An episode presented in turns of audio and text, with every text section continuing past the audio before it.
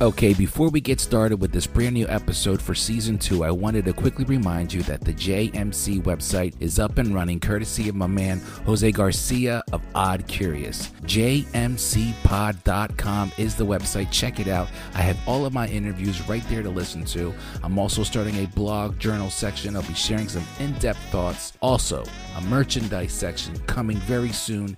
And of course, please show me some love. I have a support section, it'll take you to my buy me a coffee page. Throw me five bucks. I might mess around and buy a coffee. I love you guys. Thank you so much. JMCPOD.com.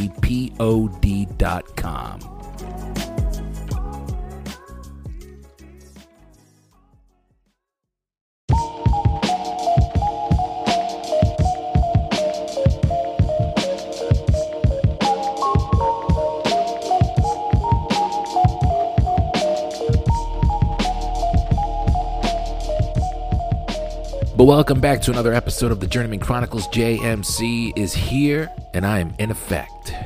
You like that? Recording this right now on a Sunday afternoon. It's been a beautiful weekend to uh, you know to wrap up uh, October. Um, you know, we got Trick or Treat coming Monday night, so by the time you guys listen to this, we'll already be in November. But I'm telling you, you gotta love the weather uh, that we've had the last couple days beautiful blue skies, the orange and yellow trees, just, you know, the green grass still. It just gives you that nice, dope contrast, you know what I mean? And this is the time of year that I love to really get in with some shit. My creative side, my creative juices really start going around this time of year. And I, I can't explain it. I just love this time of the season. When I talk about staying continuous through all four seasons, this one season right here is my baby. This is my favorite. So, anyway, Welcome to the end of October. Welcome to episode 46. I got a dope episode for you, a fantastic interview. I got to speak with Evita Colon. If you don't know Evita, first of all, you should. Second of all, she is the founder of Speak to My Soul. She also is a co owner, uh, along with her wife Solise. She co owns the first, America's first uh, bookstore micro winery uh, and it's also a place where creatives can come and recite their poetry or, or any type of creative can come and, and display their work. There's a lot of things that Evita is doing. You know, she's not just a spoken word poet and there's a lot of things that are on her mind and there's a lot of hats she's wearing and she shares that. Um, i've been a fan of, of evita i discovered her about a year ago when i started doing the podcast. And my wife and i got to see her speak to my soul performance this past i want to say march it was around the spring. Got to see it at the ware center downtown lancaster. Uh, my wife and i actually discussed this back uh, oh man, I don't know what episode that was. We we did a wrap up previously on the Journeyman Chronicles, episode 22. Speak to My Soul was very uh it literally was breathtaking. I was sitting on the edge of my seat at one point because I was really wanting to keep diving into what I was seeing and hearing. I have been to many different productions, several Broadway shows, and it was hands down one of the best productions I've ever been to. It was beautiful. It was provoking. It was moving. It was. Um, it was funny. It yeah. was real. It was raw. It was thought provoking, emotional. I mean, it was absolutely engaging. Just beautiful. So, listen, um, I was excited to, you know, hopefully get a, Evita on the Journeyman Chronicles, and I was able to. I hope you know that I take this, uh, I take this seriously. I like to have fun, but I take it seriously when I'm discussing uh, something as passionate as um, spoken word, uh, discussing raw, real emotions. That's about as serious as you can get uh, in a creative's world, in my opinion. And so I respect and I honor that. So I wanted to definitely get Evita on, and I got her. So here she is. Here we go. Hope you enjoy it. It's the Journeyman Chronicles, and we're talking to Evita Colon, episode 46. Let's go.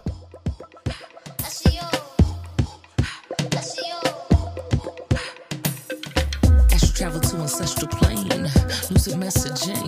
I know the power of the spirit that's riding with me is a little bit threatening. This is your reckoning, pressure in the cool to the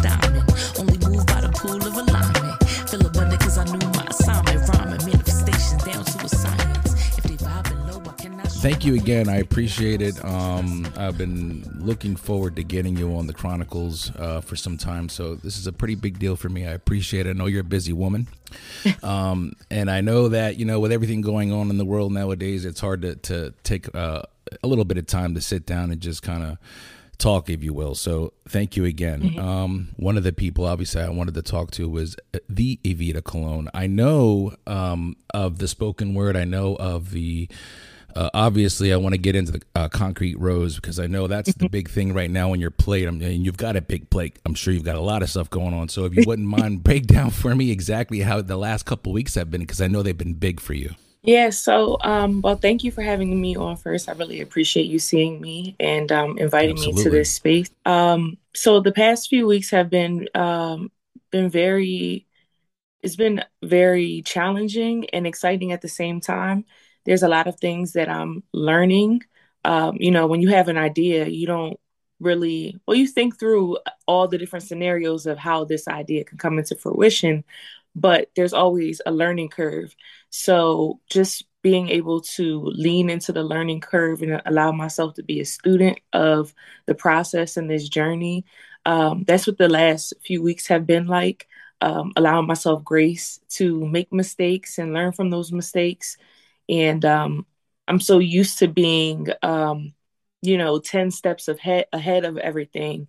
So being in this completely new journey has allowed me to be more of a student instead of you know working on mastering things and you know as soon as i as soon as i put my hands on it i want to master it mm-hmm. but i'm just off to be a student right now so that's how the past few weeks have been for me mm, I, I completely understand wanting to master the trade and and uh, embracing the student role. A lot of people have a hard time doing that. So, um, I, I, look, I don't run a business, I, so I don't know what that's like. But I can I can imagine that the best way to go about that would be to to get your hands in it and to learn it from the ground up, so to speak. Um, I do recall a couple weeks ago you went live. Uh, you were talking about the politics and the red tape, so to speak, of what you've been going through to get this off the ground. Um, and, and I can imagine and obviously i want you to to fill me in but you have this goal you have this dream and this vision uh mm-hmm. to to uh to make this establishment. This is the first break this down for me again because i i, I don't want to uh, it's not just a, it's not just a a winery it's not just a bookstore it's a mixture of different things correct? Yeah. So it's a it's a micro winery um, okay. of which we make our own wine and it's a book it's a bookstore specifically based on um, you know narratives um, of people of the African diaspora, but also by people of the As- African diaspora. So it's a, a black bookstore.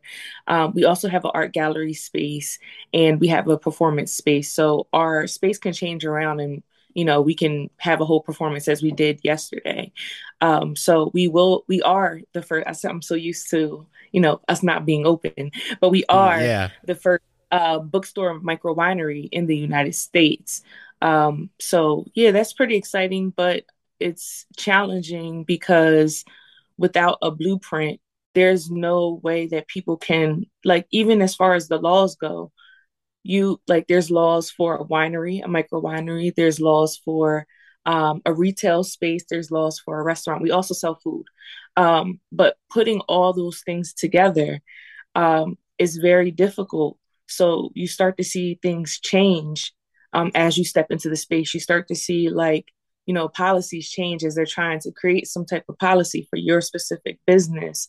Um, and then when you're going out for for funding and things like that, it's like, well, we've never seen this exist before. So how is this going to survive? It doesn't make sense. Or mm-hmm. maybe it's too new for this space.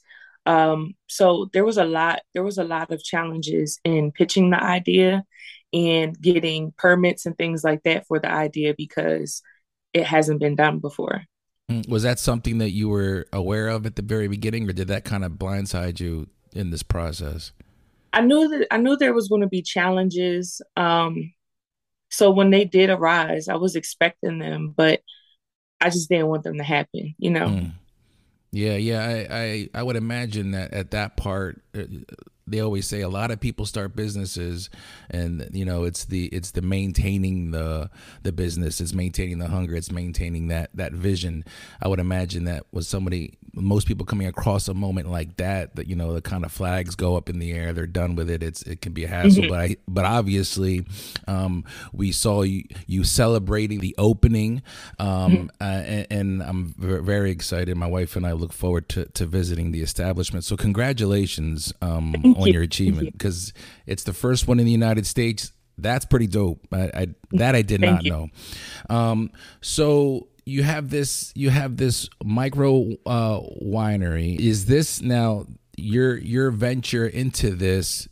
There's a lot of hats that you're wearing here. you you've, yeah. you've uh, is that the big one that you're focusing on right now, or are you are you also focusing on your work as a poet, spoken artist, spoken word artist? Excuse me, music. Yeah. What, what's going on there? Um. So when you're opening a business like that, you have to wear all the hats. Um. And I have a, a cousin. He is he is also a business owner, and he told me he has multiple businesses, and he said, you know, sometimes your other businesses take a hit because you have to pour so much into the new one. Um, and I wouldn't say that, you know, me as a poet, like I had my creativity took a hit. I do know I do spend a much more time working on the admin side of, um, you know, opening up a business than I am writing at this time. But I do find moments where I'm like, oh, okay, like I, you know, hear something in my head and write it down. But it's not like I'm spending hours practicing for a performance as I did before. Um, right now, I'm not taking bookings right now, so I can be at a concrete rose. So there is a level of sacrifice um, as far as my artistry and my creativity, but also a concrete rose is a space for creatives. So I still feel at home. Um, we had an open mic yesterday, and I was able to perform. I had to do my work first, but it, it does take a level of sacrifice to the other things you also love. How was that like performing at your uh, micro winery? That was your that's your baby, that's your home. I, I, would assume. How how did that feel? Did was that somewhat surreal or no? Yeah, it did because um um as a poet, like there wasn't a lot of spaces where I felt safe performing my poetry, like that mm. raw content. Not here in Lancaster, at least, more so in Philly. So sure. to be able to create that space um, for myself and other, you know, artists like myself to express themselves freely without, you know, looking over their back or feeling like they said the wrong thing, just expressing their raw emotions. That felt really, that felt really good. It was surreal. Was that a common um, emotion amongst your peers in regards to poets and whatnot? The the the wanting to express what you're experiencing through words, through poetry, but not feeling safe and not having a place to do so? Yeah, I would um I would definitely speak to like speak to the people that I spoke to. So I can't speak for all poets, but some sure. of my friends poets. Um there used to be spaces a long time ago like the bird's nest used to be a space and that was way before like I was old enough to, you know, experience that. But my mom and her peers they were able to express themselves freely, then you started to see kind of um, those spaces moving away. Um, then we had Fruition Co- Collective for a while, and that was a space where we could express ourselves feel freely. But also, that space was, you know, it moved like it went away. So we started to feel kind of erased. And well, I started to feel erased here in Lancaster as far as like doing certain poems and like I wouldn't do some of my content that was a little bit harder here mm. because it wasn't received in a way that it was received in Philly. Um, and I would do it, I would still do it in different places and stuff like that, but I just didn't feel like the love that I would feel somewhere else. And I, I didn't like that. So I just, you know, worked on creating that space. One of the things that I, I had, um, I, I spoke to Sean Hogan a few weeks back and mm-hmm. also to, to Dominique Jordan. And that was uh, one of the things that the, the common uh, topic of conversation was how Lancaster has changed because I don't remember it being so alive in that regard as far as the arts mm-hmm. and the culture being celebrated in the city.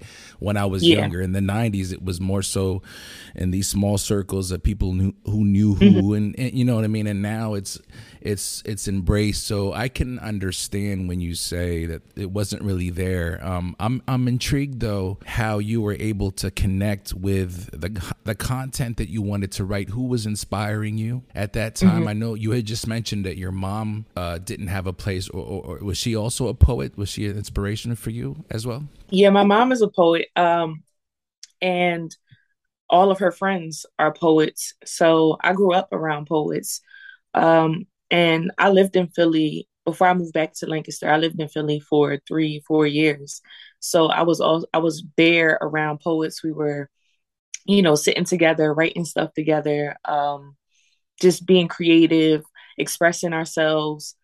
It just was a safe space. But like we would do that more in like each other's homes or, you know, outside, like in different places. It wasn't like a, a place for us.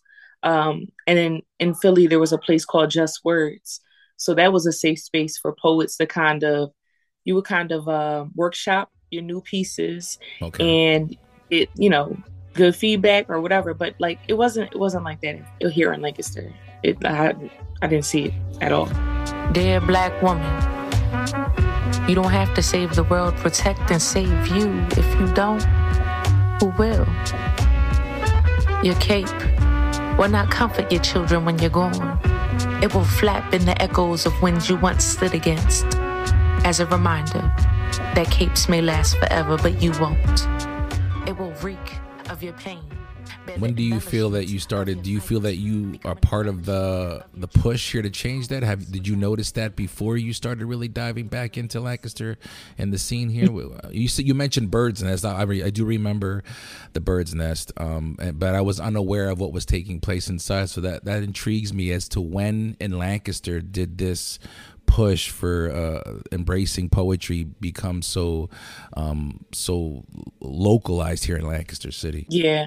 So um, I graduated from Shippensburg in 2000 was it 2014 and I came back to Lancaster with Speak to My Soul. Um, it was a play that I created while I was in Shippensburg and the content of the show itself was so heavy. So I did have people from the community actually come up there to see the show, and they suggested that I turn it into a community organization. So when I brought it back to Lancaster, and um, I think I came back here in 2015, um, I started to, you know, perform that content in different places. But Lancaster back then wasn't where it is today. So when I did I did yeah. that show again here at the Ware Center in 2006 2016. Um, I got a lot of support and things like that. We sold out the show, but it wasn't received by the city in a way that made me want to stay here. So I ended up leaving mm. um, because I was talking about police brutality. I was talking about all the things that have um, become movements and it became more trendy and easy for other people to support. But when i was you know saying black lives matter in 2015 i was a radical. So i was kind of like i wouldn't say blacklisted but i wasn't treated the same as other people because i wouldn't allow myself to um i would say compromise my integrity to work with certain people that weren't really trying to push my people in the community forward so I ended up leaving because I felt started to feel really silenced here. Um, and I would come back and do poetry events, um, kind of try to shift the atmosphere here, but I would always go back to Philly. So while I was in Philly, I had to come up with a plan. If I was going to bring something back, it would have to be so it would have to be so so big and so loud that it can't be touched. So that's when we started to really think about um, what we wanted to do here, um, and what started off as a cafe grew into a concrete rose. Yeah, I, I, I, I'm, I'm totally digging what you're saying here. I didn't, I didn't realize that you had left and com- and came back under those circumstances, and so.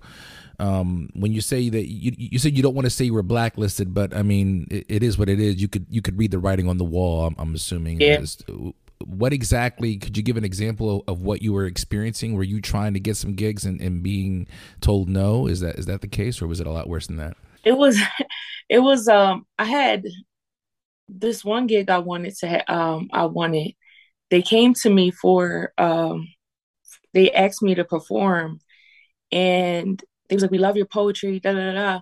Um, but some of your poems don't make white people want to donate money. Sure. And it was like, if you could just not do those poems. So like that was the tone of things. Like, and um, I ended up turning that that I would it's not an opportunity, but I, that gig, I ended up turning that down. But that was just kind of the vibe. Like they would support some of my poems, and I like I'm completely understanding that you know certain art audiences like you you know craft your performances to for a family friendly event or something like that but that was completely different. You were asking me to change you know the expression my, my tone of expression to ease someone that probably really needed to hear the content. Um so that's when i really started to feel silenced here um and i was speaking out a lot against a lot of um systems that were, you know, off in our community. And it started to look like I was more, um, I started being like boxed into this activist role. Not to say that I'm not here for my community or anything like that, but I started to be boxed in there. And it started to make me feel silenced as a creative because it's like, you don't want to hear what I have to say in my poetry because you don't want to hear the content. Like you're not ready to stomach the things that need to be addressed. So I retreated to Philly because that was safe for me. And that was where I was able to like, you know, build my confidence, build my voice back up and feel, you know, strong enough to stand by the things that I said, um, no matter who was with it or who wasn't. Um, when you when you say that you didn't want to be labeled an activist, I, I would think that um, a, a, lot of artists or poets, who, whichever medium you want to choose, um, if you're choosing to uh, express yourself uh, and discuss uh, touchy subjects, if you want to call it that. Uh, I'm sure that the the labeling of activist comes up often for a lot of people. Do you find that that a lot of artists are like, you know, don't they don't want that label because it, it's taking away from, like you said, I'm I am a creative. There's more to me here. Yeah, I mean, I just it's not even just it's just labels in general. Yeah, like yeah. They, they bother artists, they bother bother creatives, um, and it's such a an overwhelming title because as we're learning, and I was I was fresh out of college. I was I just had my son. I think I was like 23 years old. Like I didn't really know a lot. I just was learning stuff. But the things that I was saying was sticking with people. So that's a lot of pressure on me. Like, I might learn something different in a week or in two months. And what I taught you may be wrong. So it's just a lot of pressure for somebody that is that didn't sign up to be that. And they're just speaking out on the things that they feel is wrong. But when people start to really follow you, it's like, oh, I got to get all my facts right. People are coming to me asking questions and things like that. And I was still navigating like my own life journey. So yeah. it was like I didn't know what to teach people. People were calling me when when protests were happening and stuff, and I really didn't have all the answers. So it's a lot of pressure. Um, and I just wanted my my my platform to be a space where I can talk about like how I'm assessing the world versus it being fact. Yeah, it, uh, I would also think that it would start to feel like you're doing homework. You said you would you would now you have to backtrack and do research and make sure that what you're saying is actual and factual. But you're also you don't want to minimize uh, the level of integrity that you're putting behind your creative side because really there really should be no limits and there really should be no restrictions when it mm-hmm. comes to you being a creative and just expressing yourself. I'm I never thought about that, and and I can appreciate that. I feel that the the label, labeling in general, but in, mm-hmm. especially like you said, uh, an activist, there it's almost like a bullseye, and so then people expect you to be a certain type of activist, uh, and then out the window goes your your creative side. Mm-hmm. Um, the, the, the last few years, you mentioned the protests. Uh, obviously, we, we, we go back to when the pandemic kind of popped off. The, George Floyd took place. Do you feel that the, your your poetry and your the content behind your poetry was somewhat already you were already speaking about these things before they became quote unquote trendy for people mm-hmm. to be uh, supportive when when that wave started to happen, how did you feel as a creative, as an artist, did you look at this like, let finally now we can now my work I can contribute 100% and I'll be heard 100% or were you a little frustrated with the the piggybacking so to speak of a, of the world tagging jumping on the backs of others that were speaking about this for years? Yeah I I definitely was frustrated um because one all the stuff that I went through to you know let my voice be heard and speak out against these things years ago now everyone was able to do it. And it didn't seem like I can't say that anybody didn't have any repercussions or anything like that, but mm-hmm. it just seemed like so many people were benefiting from it. And I like, I lost a lot speaking about these things. So it was, it was very, I was, I was hurt. I would say I was hurt um, just to see that people and, and spe- um, specifically non BIPOC people benefiting off of their um, I would say, performative support of these movements and not really doing the work that um, really is, um, I'm trying to think of the word, that really evokes change. So, I, yeah, I, w- I was really angry during that time. I, just looking back, I know I was angry. I was hurt. I think we all were traumatized. Um, but I do know the work because I have like I have sat with Black Panthers and I did talk to some people that were in those previous movements about what they did right and what they did wrong. And these this work is not something that you're going to receive instant gratifications from. So it's not something that, you know, we can work for 5 years, 10 years, a whole generation and still not see or reap the benefits of our work it's to lead our next generation to further you know the things that we would like. And we're still asking for stuff that our ancestors were were fighting for. But what i was trying to teach a lot of um, community members and things like that is that we have to have a plan. And the root of that plan has to be educating ourselves. Like yeah we're like you know how if you're angry and you're angry at something you react out of emotion but you're not right. really you know making strategic a strategic plan to overcome whatever you're facing. So it really took it really takes a lot of stepping back from the emotion behind it and still using it as fuel fuel but educating yourself on what the people before you have done and what you can do differently or what you can implement from them. Um, and i felt like a lot of times that wasn't happening. So the people that are still doing the work um, what is it we're two years since you know, uh, George Floyd, the people that are still doing the work understand that it takes um, a plan that shows longevity rather than something that will reap instant gratification because that's just not going to help our kids and their our kids kids later on and that's how the work is so i was yeah it's just it's a lot Yeah, well, no, absolutely. As they say, there there's levels to it, and and one of the things I remember thinking about to myself was, it was it was almost like everything that um, those of us that are speaking about uh, the content that, that you speak about police brutality uh, uh, discrimination, things along those lines, and you start digging deep. Here's the here's the reaction that we what we want to see, but it's almost like tainted in a way, like you said.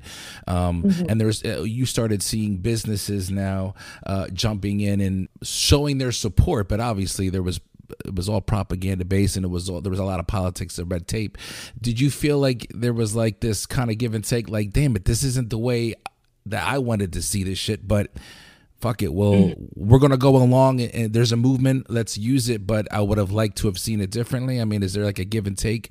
Because this was the biggest the, what, what happened and the reaction uh, yeah. in our lifetime it was it was big. Yeah. I was feeling a lot of different emotions um to be honest. Like there was there was that anger and that hurt but there was also gratitude um that people were stepping up to the plate and i yeah. uh, you know a lot of a lot of those people um myself included you know felt defeated in a lot of um a lot of the planning whether we were planning um within our own community or planning with other people outside of the community um planning with the nation as a whole a lot of people started to feel de- defeated and hopeless and all that kind of stuff. So, um, like I really had to like, you know, retreat to therapy. Like I had to go to therapy to to reassess like my role in um in all of that and then just myself as a person. So I was like, you know, um, I took a turning point where I was like, you know what, I don't want to be so angry. Like mm this is something that is out of my control. Um, you know, I can only control what I can, which is myself. So it's like if people are looking at me, how can I work on myself to to be inspiration to other people during this time? Because everyone's going like a lot of people, I would say, were going through trauma. A lot of people were feeling hopeless. They were feeling defeated. And I was like, well, I have this platform. You know, I can give you what I know and what I'm learning to to you know keep myself grounded and push through the situation because we still have to survive no matter what we're planning to do and you know what's going on outside in the world we still have to find a way to keep ourselves grounded so i had to really shift my mindset mindset. Mindset. Mindset. Mindset. Mindset. Safety is not something i thought of when it comes to spoken word artists and creatives performing their art. Do they feel safe? Um, because the content is heavy, that content is raw. Are they surrounded by their peers? Um, are they surrounded by people that will reciprocate that energy? Um, Evita, you know, as as you could hear, she she did not feel like she had that support system in Lancaster. You know, creating "Speak to My Soul" in Shippensburg, coming to Lancaster, not feeling safe, having to find that in Philly uh, I, I, never thought about that dynamic that these artists can feel unsafe. And when you listen to Evita and how powerful she is with her energy, it's hard to imagine that there is a, a bit of uncertainty with am I comfortable surrounded by um, an audience that may or may not understand what I'm saying. So, creating a concrete rose with a winery and a bookstore filled with black literature, you have now a safe haven for artists to thrive with their work speaking of Speak to My Soul, we're going to get to know about the all black and brown female cast that she, for the first time, feels like she has this family vibe with. We also talk about how much work she keeps to herself and how much this weighs on her, listening to other people's stories, these stories that she relays through her work. It is, um, she doesn't like to say burdening, uh, but it does take a toll. I believe she, you know, is working really hard and how to manage that. She talks about, you know, how therapy helps with that, how she offers um, advice for other artists to do the same thing. So I'm excited. I'm thoroughly enjoying this interview. I hope you are too. Second half is coming right now.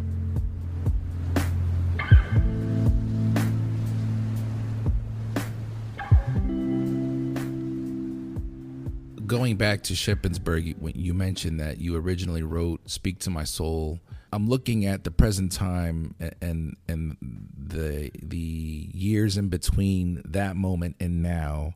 Um, you performed it recently at the Ware Center. My wife and I went and saw it, and it was probably the most compelling um, work of art that I've seen, my wife and I have seen ever.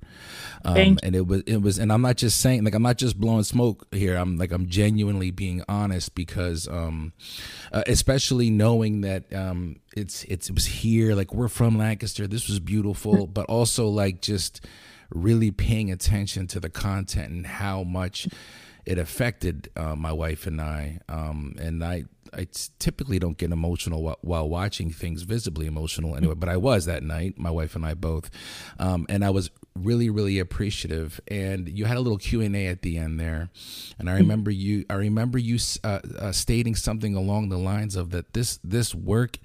Um, you said you never wanted to compromise it, but there was, considering the, the change in events and our times, you had to start kind of molding it and changing it a little bit to fit the times. Was that something that that was? Uh, did you did you have a hard time doing that? Was that considered a compromise for you, or or was that was that considered different in, in regards to your work? Um, it was definitely a a moment of it was a shift, and it was a place that I needed to grow. So some of the pieces I would say, like when I first wrote that that show, like I I wasn't you know out. I was still like, you know, identifying as heterosexual and things like that.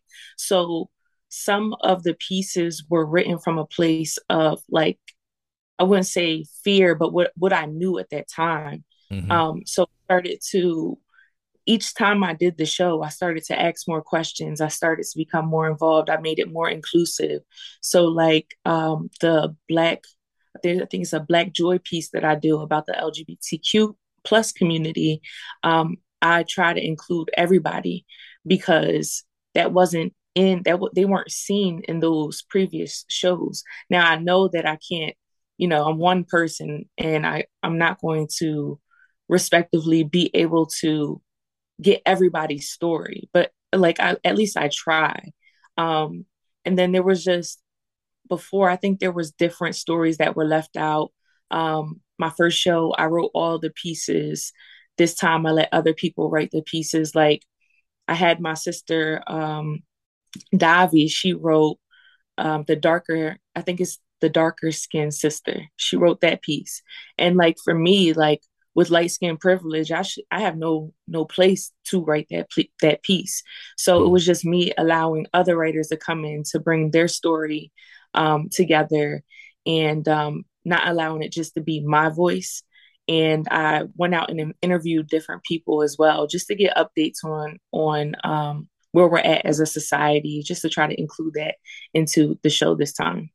Uh, yeah, I, I totally dig in it, and and I appreciate that because um, I, I didn't realize like the level of um, commitment it would take to see a lot of people when they write something and, and, it's their baby and this is you know these are raw emotions raw feelings coming from a place that um, and, and, you said at that time that that's how you felt a lot mm-hmm. of people don't want to change things but to to see the world change around you to see you change in the world around you and and, and i'm sure you were starting to accept yourself and realize who you were um, as a person as a woman and mm-hmm. then to take what you have this beautiful piece of work and to um, allow others to contribute. Can we talk about your tribe, uh, the the women that are that are incorporated in this? Because it's it was a phenomenal cast of all mm-hmm. black women, black and La- Latina women. I'm I'm I'm pretty sure, correct?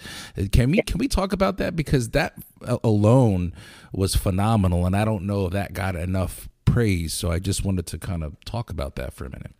Yeah, um, the cast was amazing. Um, so, Speak to My Soul, the um, a montage of voices is always a transformative experience for whoever is in it.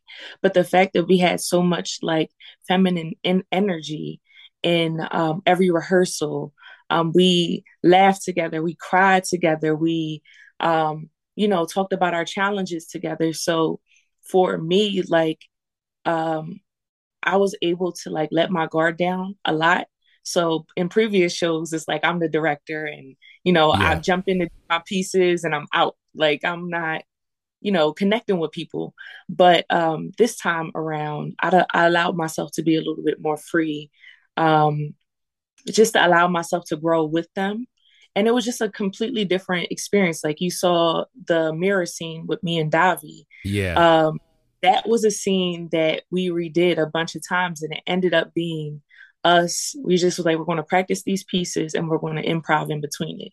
And we improved on stage. So each show was like the reactions were different and things like that because we were just like going off of our our chemistry and our vibe um to fill in space in between the so that was that like was improvised every single time you performed it yes wow yes. so the poems were things that we practiced we practiced the poems and we knew like which poems would come you know, before and after each other. So we knew that set list, but all the talking in between was improv. Um, if the audience would yell, say that line again, we would, you know, vibe off the audience. If, you know, this side was a little rowdy off of a line, we would, you know, go vibe with them. So like it was all improv. Yeah, it was it was a good time. That that mirror scene um sticks out to me very much so because the the fuck you part that where you uh, that that and at that moment the entire place erupted. It felt so good to hear. Um is that was that one of the parts that stayed consistent or was that also improvised No, that's that's actually a part of that poem. okay, okay, yeah. good because that because it's one of my favorite parts. It's uh, it, it, it, felt so good. Um, you know, uh, one of the things that I appreciate is is talking to different uh, creatives and and learning their process, but also like getting to know uh, the little the little idiosyncrasies. I think I mispronounced that word, but the, the little things that that um, that they do, that they think of, that goes in the behind the scenes. It's not just uh, I thought of this, I wrote it down, my friends jumped on board. Here we go. There's a lot of things that go into this, and to find the right people um, to mix, I, am sure that you're not just it, the selection of women that you chose. There was a lot of yeah. consideration that went into that. Yes. Um, so we did, we started out, we started out with, I think there may have been one other, there was another woman that was a part of it, but when we changed, due, we changed the dates due to the snow, um, no, it was not, it wasn't snowstorm this time. It was COVID. Um, okay. we changed the date to, from January to February. She wasn't able to make the second show. So we ended up putting Solise in her role. So that was Solise's like debut as you know a, a lead role in in that show. So um, we had to make some changes and things like that. But every every woman woman that was there like i had a personal relationship with like i knew what they were going through. Um you know they knew what i was going through. And we just all supported each other. But i knew like from the auditions what they were good at what their strengths were. And i told them at our first meeting our, our script reading i said um i don't ever want y'all to think that I'm, you know, coming down hard on y'all. But I chose you because I see your potential and I'm gonna push you to to get there. So even if you feel like you can't get there, I'm gonna push you, I'm gonna challenge you. And I was like, it's gonna we're gonna have practices where we're gonna cry, you're gonna be frustrated and all that kind of stuff, but I'm gonna push you to the light that I see you in. And they were all down for it. Like they allowed me to push them and challenge them. They never um, you know, once in a while you'll get an attitude here and there, but it like it it felt like family. So it's like, you know, if you mm. argue with your little sister or something like that, or you get an attitude with your little sister, um, it's it's all good by the end, you know, by the end of rehearsal or by the next day. We always talked about everything.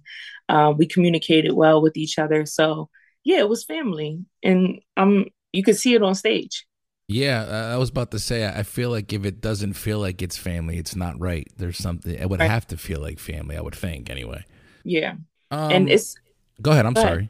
Um, no, that play itself, like a, a lot of people don't know. Like I go through, like I have to really take a lot of space afterward because those stories are real. Like I'm really carrying people's stories, people's trauma.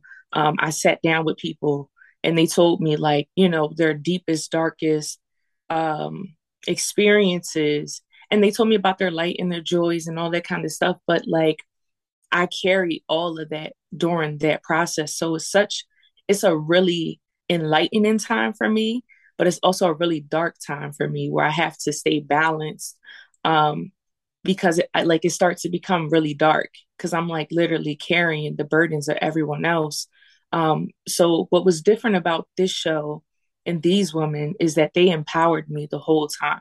Mm. Like they knew I was feeling heavy. Um, I felt safe to cry through a piece if I, you know, was struggling through a piece because I was crying.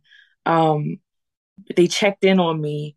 Um, and the d- the day of the show went really smooth. Like I didn't feel like I was running around with my head cut off or anything like that. Like I knew that they knew I had them, but they also had me. And um, it was it was very different. It was very different. I'm really grateful for that cast.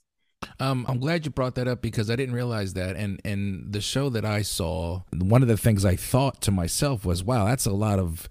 You got there's a lot of emotion, there's a lot of energy. Then you got to pack it up, move it, then you got to unbox it and set it back up, and and then do it all over again. And when you're saying that you're carrying a lot of you're carrying a lot of stories. If you're emotionally invested, then it's going to affect you. Sometimes mm-hmm. you're in a mm-hmm. dark place. You had mentioned earlier going to therapy was did that help mm-hmm. you obviously during this i mean uh, is that an active part of your life to cope with your your creative side i would i would assume yes yes um definitely taught me how to release that because i used to just carry everyone's um I wouldn't say it was burdensome or anything like that, but I would just carry that. Like if someone would share some bad news with that with me, um, I would carry that. Like I would feel really over overwhelmed with emotion for that person. Um, sometimes I would try to fix it. Um, so I had to learn how to ground myself and release those things.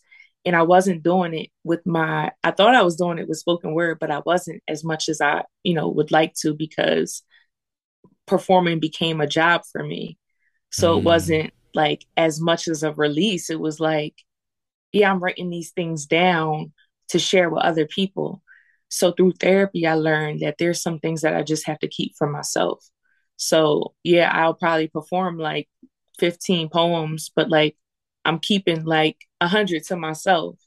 Um, just to just to keep a little for me because I give so much out to the world that I had to learn how to keep some for me um, in order to keep my peace.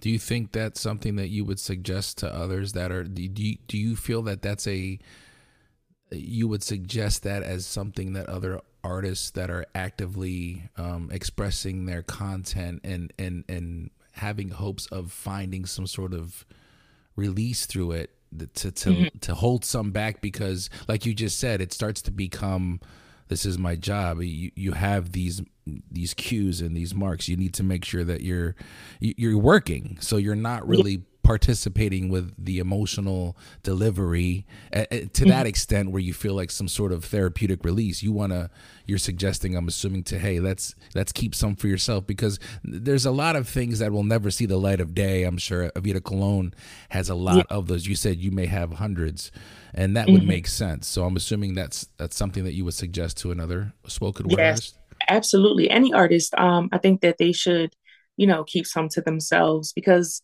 I think as artists, we feel like we're obligated to share our lives with the people that are listening. And that can be a gift and it could be a curse. And I've I've seen both sides of that. Um, and it becomes a place where we start to overshare and we think it's content. And it's like, no, you're really going through a traumatic experience over and over and over again because you're sharing it in your art and you think that that's building you up, but it's not because you're not releasing it in a way that um, could be conducive to your healing. Um, and, you know, there are ways to do it. But for me personally, um, I had to learn what I'm going to share and what I'm going to keep to myself because sometimes I overshared and th- that vulnerable space that I was sharing with other people became a target. So I had to learn um, to ah. protect myself. Wow, I didn't think about that. Do you? Is that something that you, when you say you, you are, you're, you're, preemptively preparing yourself? Are, are you feeling like, oh, I'm, I'm, I'm feeling like I want to write something that's very deep. Okay, but then this is something that I'm not really going. I'm not preparing myself to put this out there. Is that how it goes, or do you just decide at the end of it? Yeah, I um, I just make sure that I I'm in a space to to share it. So okay. I don't share things that I'm currently going through. Like I'll share it when I feel like it's I wouldn't say I'm completely healed from it, but um unless I'm in a safe space to to share it. So sometimes I'll write a poem of something I'm going through and I'll express it with, like I'll share it with my sisters, my poetic sisters, because I know that, you know, we created that space of vulnerability, but maybe it's not something that I would do um, for a performance or an mm-hmm. open mic. Um, so it's just picking and choosing where I feel safe enough to be vulnerable rather than feeling like I owe it to everyone that's listening to give them all parts of me. Yeah, word. I appreciate that. That's and that's that's I would think that that's uh, something that everybody is on board and understanding. I don't think there should be any type of um, prerequisite for what a poet should be writing right. about. Um, and and at the end of the day, you're just human. You're Evita Colon. You're not, you know, you're not always the superstar. You're not always the one that's always in the front. You're not always the director. You're not always, you know, running concrete rose. You're just you, sometimes. Right. Sometimes we get lost in that, and I, I tell my um, I tell my children that I said, you know, I, I know I'm your dad, but keep in mind, like I'm just me, so I'm gonna fuck up. Sometimes I'm gonna, you know, don't hold my feet to the fire all the time. Like you know, like I'm not perfect. I, at the end of the day, I'm just me, um, and so I, I can appreciate that. Marching, marching, marching, marching, marching, marching, marching, marching, marching, marching, marching, marching, marching, marching fighting because I got the Eve gene, pain busting through the seams.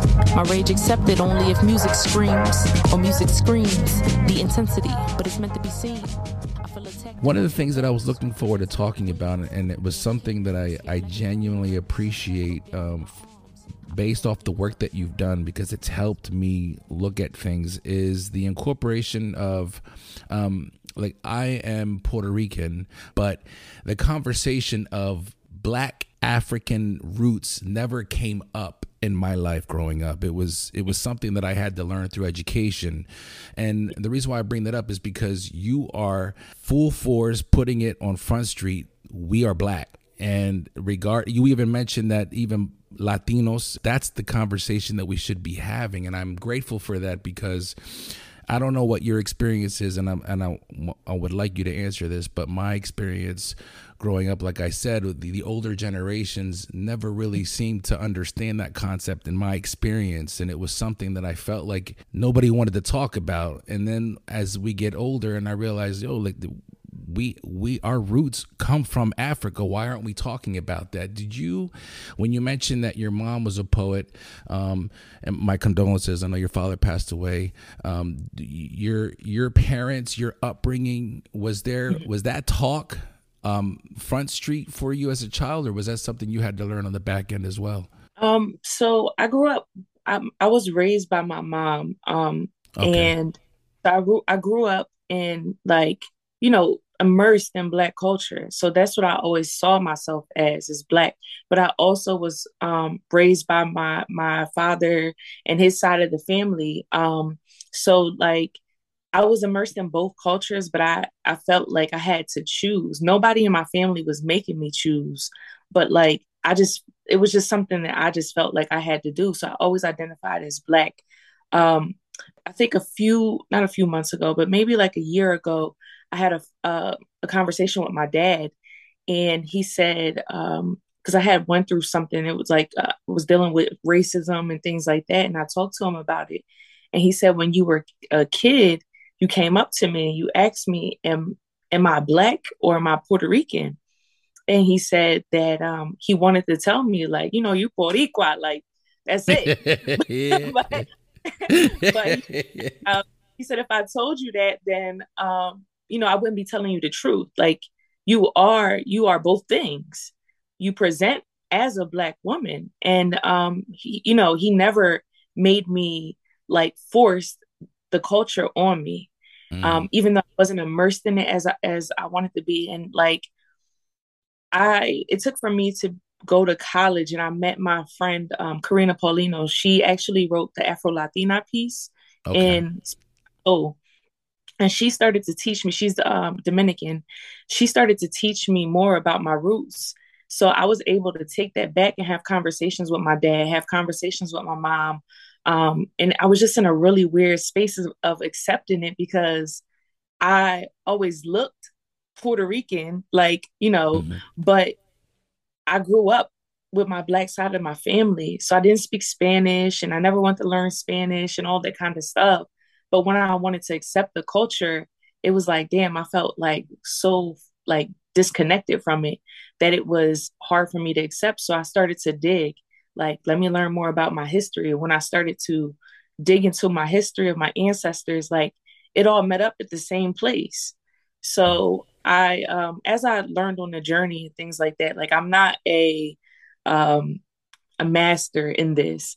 I'm still learning and all that kind of stuff but as i learn i do try to teach other people like our cultures intersect because we all come from the motherland. So i try to teach that teach that story um, I went to Colombia and learned like that was like one of the biggest slave ports um, and one of the first outside, like I think it's Colombia and um, Brazil as well. So just seeing Black people in like, you know, Spanish countries, it was like yeah. really reaffirming for me. Um, so I just try to teach people as much as I know, and I'm still learning myself. I'm still trying to get connected with my culture. Um, and you know, my dad passed away at a time where I was really starting to like really immer- immerse myself. So it's for me to carry the legacy and do the work, and you know, keep trying to teach other people to find themselves and and be okay with with where they're at when I look back at the the time you had uh, posted uh, in regards to the uh, concrete rose, your father's name up on up on the wall, um, mm-hmm. your your father gave you. Correct me if I'm wrong. I'm trying to just think on the fly here. Um, ingredients to some foods, or, or is there something in, in regards to that? Are you incorporating that with the food that you're serving there at Concrete Rose? Yes, absolutely. So I, um, my dad was a chef. Okay. So he was very um, i would always hit him up about like when we started to work on the kitchen and the menu and all that i was like look i need your help um, so mm-hmm. he gave us you know his professional advice and obviously he's my dad so he's going to give a lot more so he was always sending me like recipes throughout the night um, telling me to incorporate different things how to to prep it how to store it how to save it um, you know what to look forward um, look for when it comes to like health inspections and stuff. So some of his recipes i, I definitely um, incorporated in a concrete rose and we'll start to implement them um, little by little. But at me being a perfectionist i'm trying to get them right before i introduce them to everyone.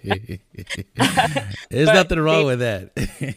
Yeah but he's definitely all he's all in the space. I, I can feel him there and um, I like even when I'm cooking the the food that I'm cooking now, um, a lot of those techniques and things like that he taught me. He taught me how to cook. I always watched him.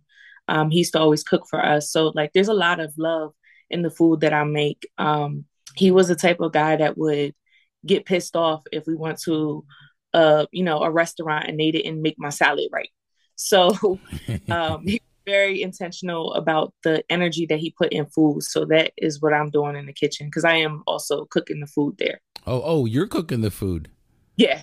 Oh, yes. so how many hats you trying to wear? you got a lot going on. yeah, we, we, hired a chef and they never came. So like, you know, oh uh, man. Yeah, I, I just took. I was like, look, I can do this. So um, I've been making all the food in there, and I'm also working with um, another woman, Ellen. She's um, she has experience of fine dining and all that kind of stuff. So she's been consulting, um, you know, with the kitchen and stuff like that. So her and I in the kitchen, we're just, you know, it's a crazy team back there. Hey, I think I think the best thing uh, anybody can do is if you can't get people to get the job done, then do it yourself and roll the sleeves up. So I commend you. I think that's fantastic. Um, I'm looking forward to, like I said, my wife and I want to come visit. One of the things I like to do to wrap up my interviews, um, and, and I'm thinking about everything that we discussed. I, I know the pictures that, and, and, the posts that you share, um, you and your mm-hmm. wife are like this, the power couple. You guys are bossing up. What's your wife's name again? I'm sorry. Solise. Okay, so uh, you, Evita and Solise, what is what is the the game plan? What's on your agenda for the next five to ten years? What do you look forward to doing um, with Concrete Rose and, and, with the work and, and and the work that she does as well? She's a choreographer, correct? Or is, is that right? Yeah. Yes. So um, the next five to ten years, I mean, obviously we want to um, you know, establish a concrete rose. Uh, we want it to really feel like home. We want people to feel safe there. So we want to keep expanding on that, bringing events that uh, make people feel good, um, events that educate people, and um, also just you know, kind of utilize the the literature that we put in there as a tool for um, you know our conversations. Um, so that's that's some of the the I, I wouldn't say that's small, but like that's some of the things that we're trying to implement at this moment. But we we do we definitely want to grow. We don't want this to be the only concrete rose. We want to see concrete rose in different places and things okay. like that. Um, so that's that's you know something that we're looking forward to. We're always looking to expand. We want to partner with a lot of community organizations, Um, we want to partner with schools and trying to implement curriculums in schools that you know make sense for the students that are in there. Um, a lot of those banned books that you know they take out of schools are the ones that the kids really need to be reading. So, um, yeah, we we have a we actually have a lot planned, and we we talk about it often. But um, some of it, I know like I don't know if she wants me to share it, so I'm not going to share it. But um, of course, I want to hear it, but I respect it. I respect yeah. it. yeah, I talked to her about that. But um, I know we want to expand the concrete rose and just um, put it in different places. We also our our aim is that concrete rose grows in a way that brings resources to the southeast. So, I mean, I, I went to King, I went to, I think it's Hazel Jackson now. Hazel Jackson. I went to McCaskey, um, and I and I grew up in the southeast. And the southeast okay. isn't seen this thriving community; is seen as like the part of the town you don't go to. And um, I'm hoping that it brings like a concrete rose can bring a level of visibility to bring more. Um, I would like other people in the city to to treat the southeast and the people that live there with more humanity. Um, so I'm hoping it brings um, resources, love, humanity, and things like that, um, where the community actually benefits, and you know they don't feel like people are moving in to take things away. So um, that's just that's one of my one of my bigger goals is um, to bring some visibility to that to that area because I'm from there. So yeah. I know when they're talking bad about the south southeast and they're talking to me, it's like like they feel like I'm the exception or something and and that doesn't make me feel good. So I want to, you know, um, keep making the people on the, on on my side of the town feel seen, feel heard, and um, let them know that they deserve a place like a Concrete rose and more, whatever comes to it. Mm. Well, Evita, I feel that um, considering everything that you have on your resume and the the work that you're currently doing, I don't see why that can't be done. I think you're the perfect person to do it, um, and I and I look forward to seeing your growth. Um, you and your wife both. I know in the uh, Black and Latino Excellence Awards, you won Poet of the Year. So yeah. obviously, you're being recognized and seen uh, from a community that just eight to 10 years ago was uh, closing its doors on you. So um, I mm-hmm. applaud mm-hmm. you. Uh, thank you very much for joining me. Uh, I know it's getting late, um, and like I said, uh, I hopefully uh, sooner than later, my wife and I can can stop by and check out what you got going on at Concrete Rose. Thank you. I really appreciate this opportunity, and I like this was a very candid conversation. I appreciate that um, in any space that allows me to be seen and heard. I'm I'm all for that. Absolutely. Well, thank you very much. Go back, enjoy your evening with your family. I'm gonna let you go, and I'll see you yeah. soon. All right, see you soon. Peace. Evita, thank you so much for joining me on the Journeyman Chronicles. This was uh, definitely a big moment for me. I'm a fan, and just you know, watching Speak to My Soul, a montage of voices uh, in person with my wife, and, and saying, hey, you know, I would love to get to know uh, Evita a little bit more. I finally got to do that. Thank you so much for sharing your journey. Good luck to you and your wife Solise on a concrete rose. I'm putting a link in this description of this episode for a concrete rose for Speak to My Soul, for um, Spotify. Check out the music from Evita Colon, including the, the uh, Speak to My Soul montage of voices. You know, the fact that she's also taking the time you know, to also help creatives. There's a lot of other things that Evita's doing that um, that I know we weren't able to get into. Hopefully, one day in the near future, and Evita and I can can sit down and and have another interview. Um, but until then, hey, listen, episode 46 is a wrap. I am grateful. Evita. thank you. Coming up next on the Journeyman Chronicles, I get to sit down and talk with Will Blaisdell, aka Willie Blaze. Will stopped by the Journeyman Chronicles. This brother's got a lot of thought provoking things to say. He's such a grounded and real cool cat. This journey is easily the longest interview I've done to date, so stay tuned. That's next week. Until then, remember, maintain focus and stay continuous through all four seasons. My name is Felix C. Arroyo, and these are the Journeyman Chronicles. Y'all be safe.